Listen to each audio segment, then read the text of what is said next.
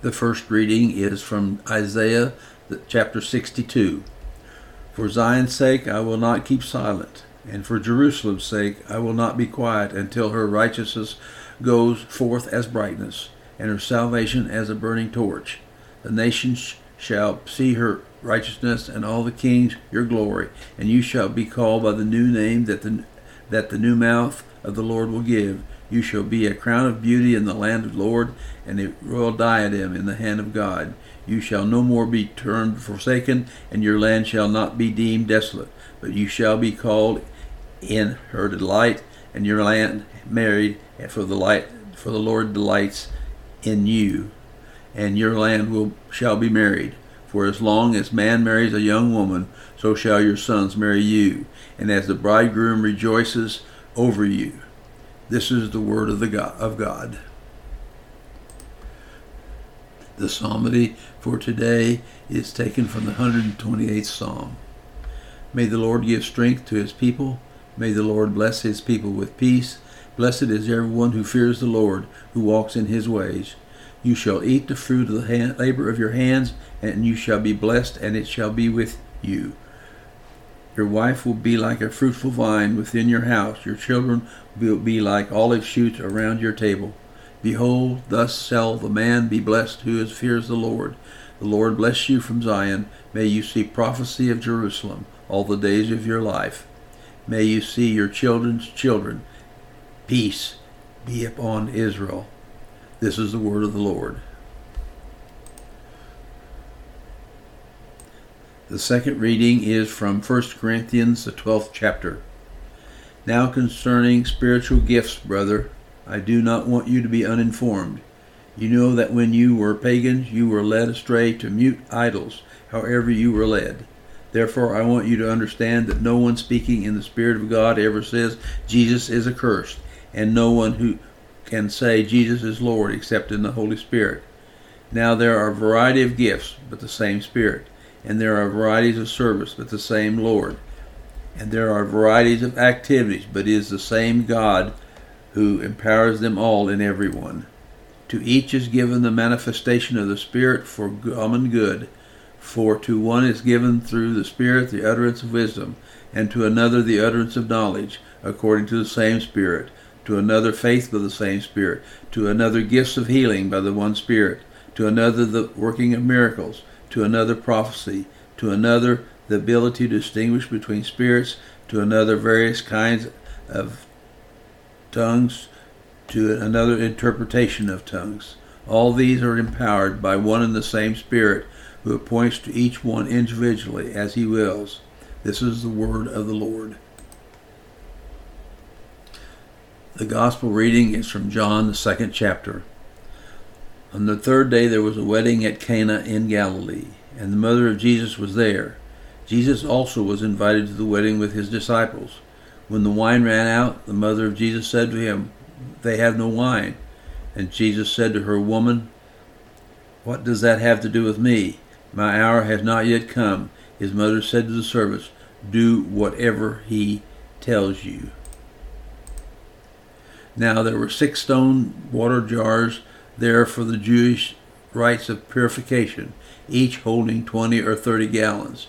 Jesus said to his servants, Fill the jars with water, and they filled them up to the brim. And he said to them, Now draw some of some out and take it to the master of the feast. So they took it. When the master of the feast tasted the water now become wine, and did not know where it came from, though the servants who had drawn it knew, the water knew, the master of the feast called the bridegroom and said to him, Everyone seeks the good wine first, and when people have drunk freely, then the poor wine, but you have kept the, the good wine until now. This is the first of his signs Jesus did at Cana in Galilee and manifested his glory, and his disciples believed in him. This is the gospel of the Lord.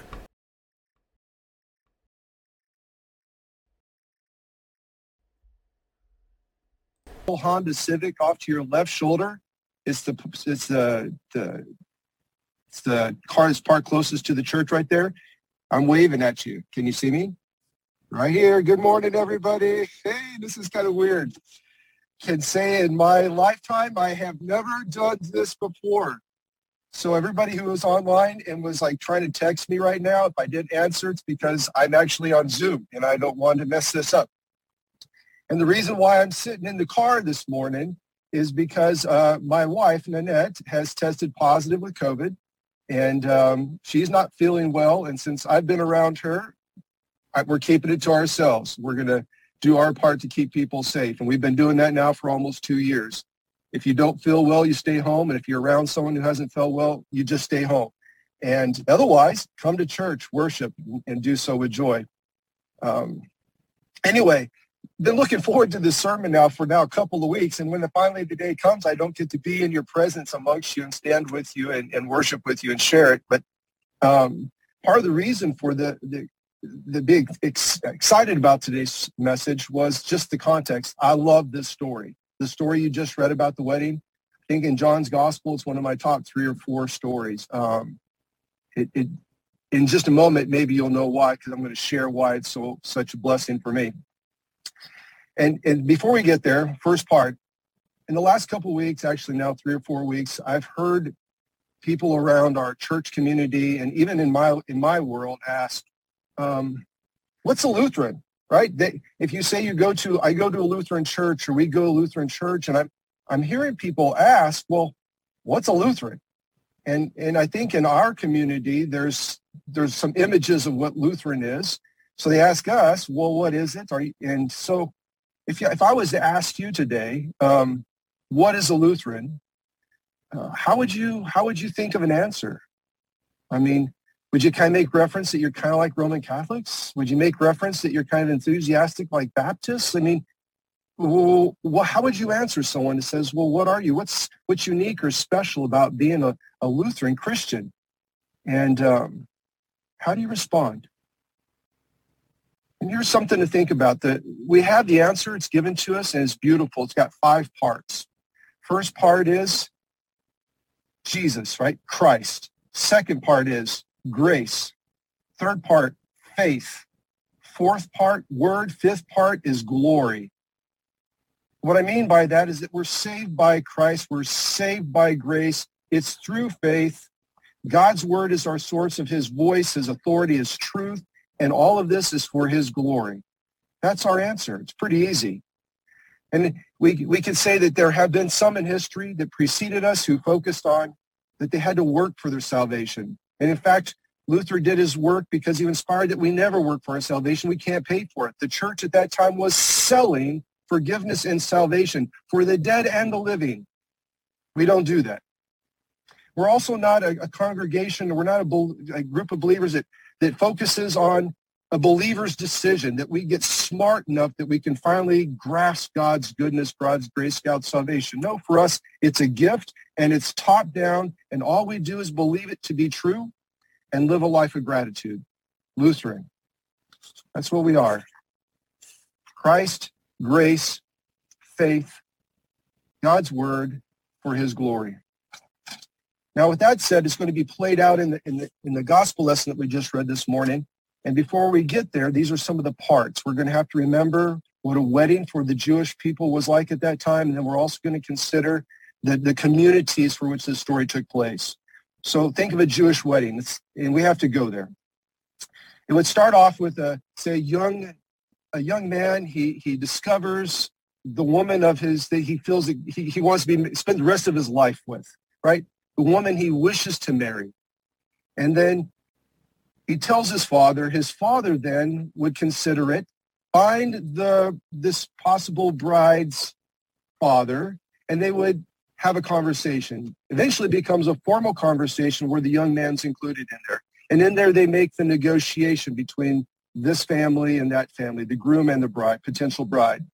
If they agree upon it, if the two fathers agree upon it while the young man's there, the father of the bride invites his daughter into the same room and, and she's introduced to her potential husband. And the groom asks the question, would you marry me? And if she sees him and she wants to be married to him, she would say yes. At that point, the young man would give her one of his best gifts he could give at this point, a very expensive, a ring. He would put her on her finger. And with that, he would declare these words, Behold, you are consecrated to me with this ring according to the laws of Moses and Israel. And legally, at that point, they're married. Now, the groom will depart from that place.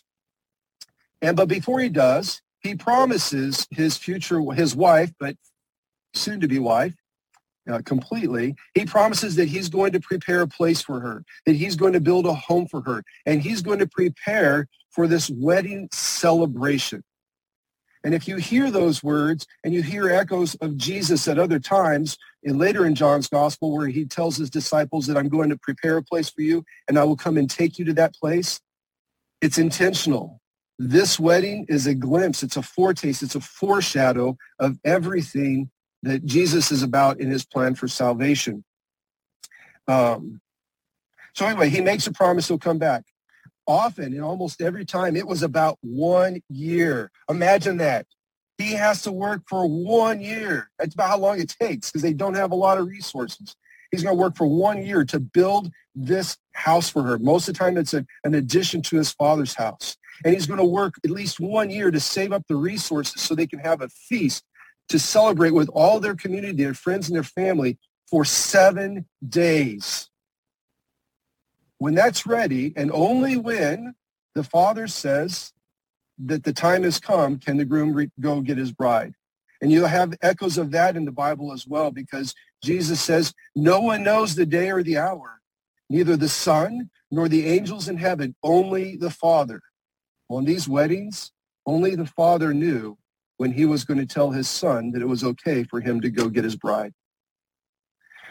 Frequently, when they went to get their brides, they would do so in the evening. They would walk, they would get there, they do so in the evening. The groom had at least four guys with him. The four guys each held a pole, and on top of that pole, they held a corner of a four-piece can or a four-sided canopy. So as they walked, they, they provided shelter for the groom. And when they approached the bride's house, they would shout out, the groom is here, come on out. And she would come out. In the nighttime, she had to be ready, so that's why the lamps were already ready.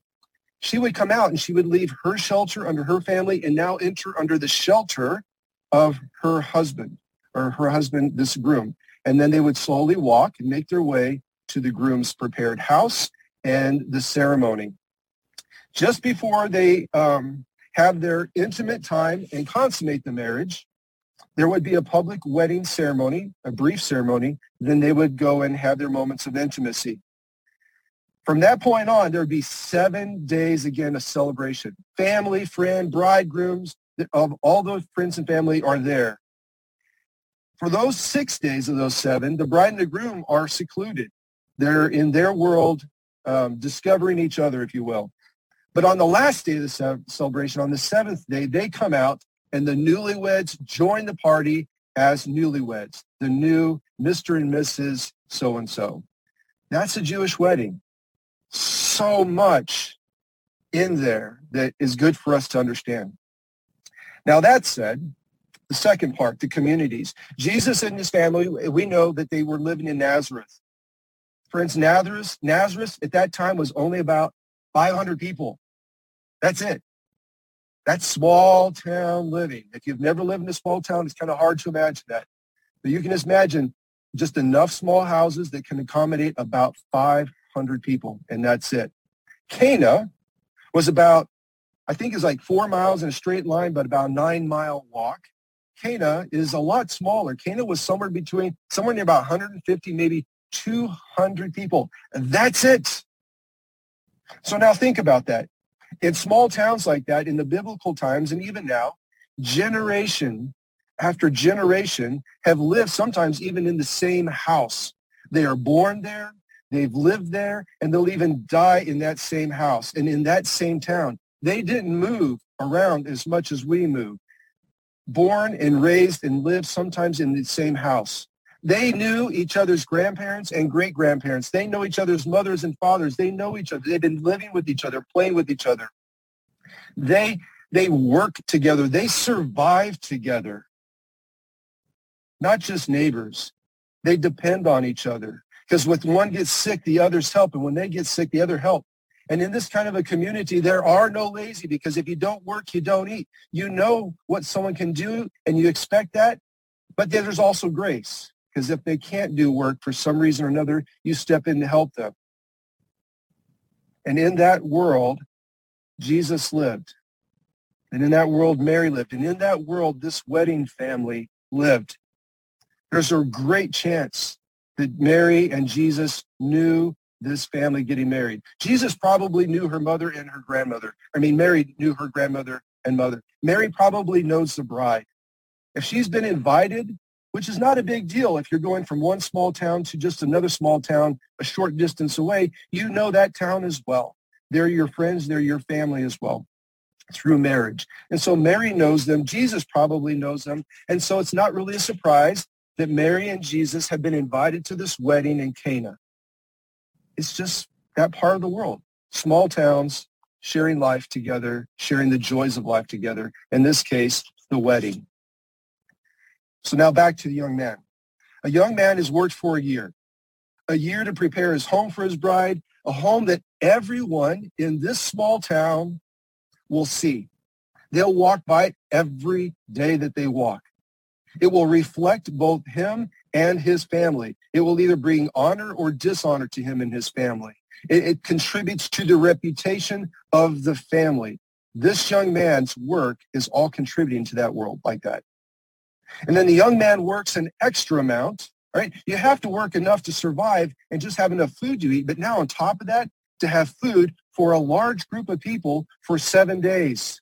One week of food and wine for his guests.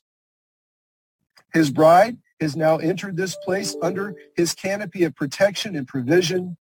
His guests are under his protection and provision now as well. And the celebration has begun. And it's a sign and a symbol of his capability and his honor and his resources. His keeping his word as a man that he will provide and bless and, and take care of his, his bride for his life.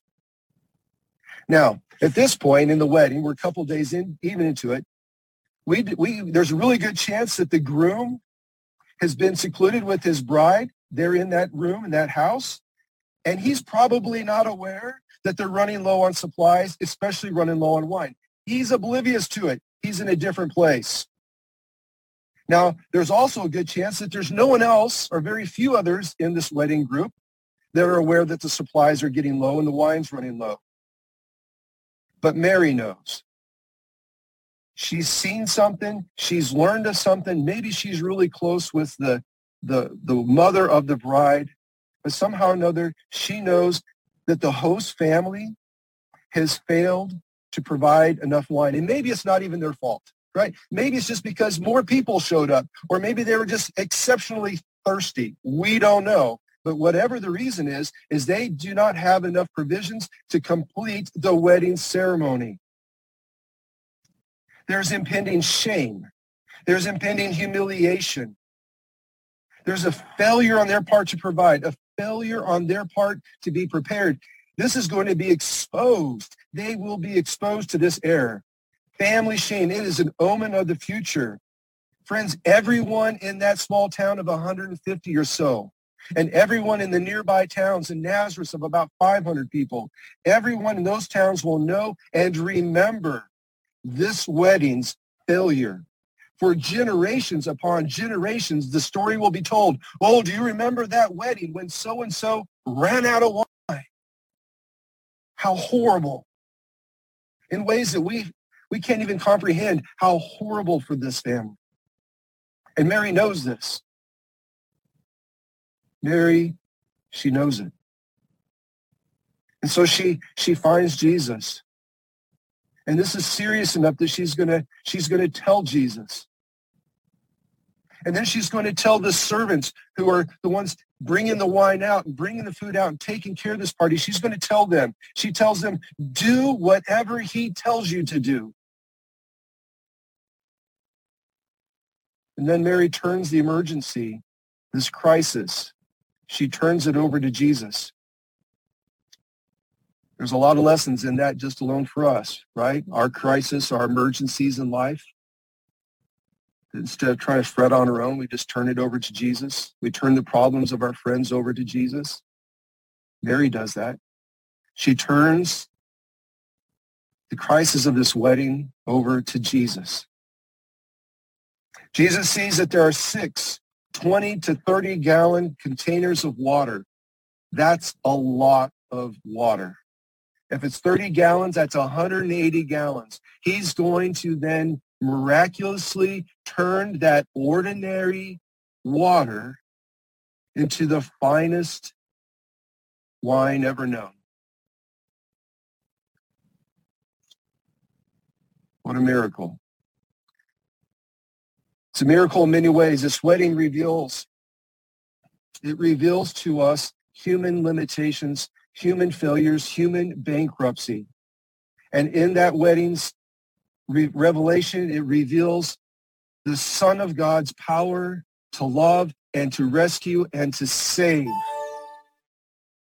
When humanity's best efforts fall short, Jesus saves. Jesus provides. There's a part in here that specifically teaches us from the groom's family. Sometimes we are, the lessons for us like this, sometimes we're able to recognize God's intervention in our lives, right? Sometimes we can see it.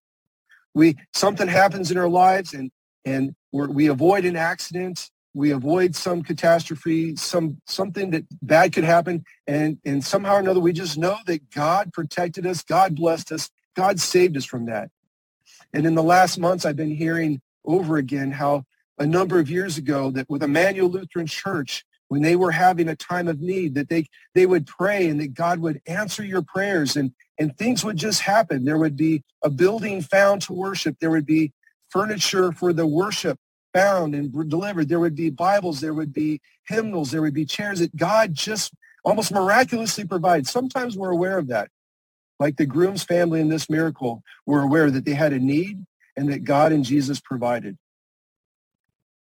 And that maybe on days like today that we can join them and we can consider how many times that God has rescued us from the consequences of, of bad decisions, or that God has provided for us as an answer to our prayer. And we can give him thanks. But maybe we could be like the groom in this story as well, the bride and the groom. Sometimes there's a good chance that we don't recognize and realize that God is intervening in our life. And it doesn't matter because he does so anyway. In this story, the groom had no idea that his preparations and his work were insufficient and were, were catastrophically a failure. He doesn't have to know. Jesus fixed it.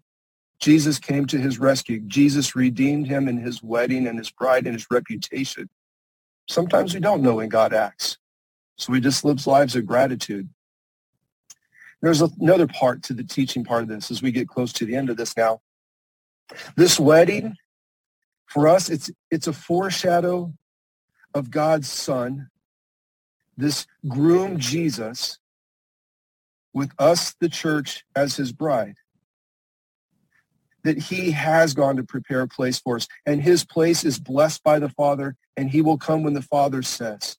That he will provide a canopy over us. We will not be struck down by the moon, or we will be shaded by the day, and nothing when we are near him as his bride will ever take us away from him. His love is eternal, it is powerful, and it is all we'll ever need.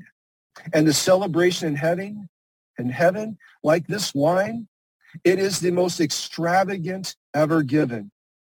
But this wine just isn't about the celebration, though. This wine is also about the new covenant of his blood that he established on the cross. Take this cup. It is the blood of the new covenant.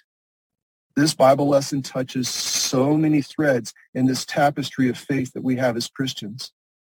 And today, the first Sunday of Epiphany, our first Sunday after the Epiphany, we get to remember it. We get to remember it as a family, and we get to celebrate God's festive wedding feast as a family. Solas of the Reformation. Christ, grace, faith, word, glory. Jesus our Christ, he enters a shameful event and he and he comes to us grace. Jesus is Christ. He displays God's powerful gift of grace and he and he saves. Faith. In this story, Mary has faith. The servants have faith. They take action. They do it, Jesus says, and behold, the wedding feast is blessed. The word. In this story, Jesus, the Son of God, the living word of God, he speaks and a miracle happens. And the glory. The glory goes to God the love of God displayed, the power of God displayed, the goodness of God displayed, the blessing, the salvation of God displayed. This whole wedding represents the solas, Christ, grace, faith, word, glory. Today we remember the epiphany of God in this world. Friends, if we have nothing but this story between now and Easter, we're okay we could focus on this story and the blessings of this story and the epiphany of what God's revealed in this story all the way through the good, the Good Friday, the Holy Week, and Easter. We will have more. But as we go through these next weeks and continue on with all that we get to remember, please hold this story dear and near to our hearts. Christ, grace, faith, word, glory. That we'll be a church that remembers, a church that shares this good news, and a church that celebrates the coming of our King, our groom, our Lord and Savior Jesus. Until then, God be with you. The profession of faith, the Nicene Creed. I believe in one God, the Father Almighty, maker of heaven and earth, and of all things visible and invisible and one Lord Jesus Christ, the only begotten Son of God, begotten of his Father before all worlds, God of God, light of light, very God of very God, begotten not made, being of one substance with the Father, who by whom all things were made, who for us and for our salvation came down from heaven and was incarnate by the Holy Spirit of the Virgin Mary, and was made man, and was crucified also for us under Pontius Pilate he suffered and was buried. On the third day he rose again, according to the Scriptures, and ascended into heaven, and sits at the right hand of the Father. He will come again with glory to judge both the living and the dead, whose kingdoms will have no end. And I believe in the Holy Spirit, Lord and giver of life, who proceeds from the Father and the Son, who with the Father and the Son together is worshipped and glorified, who spoke by the prophets.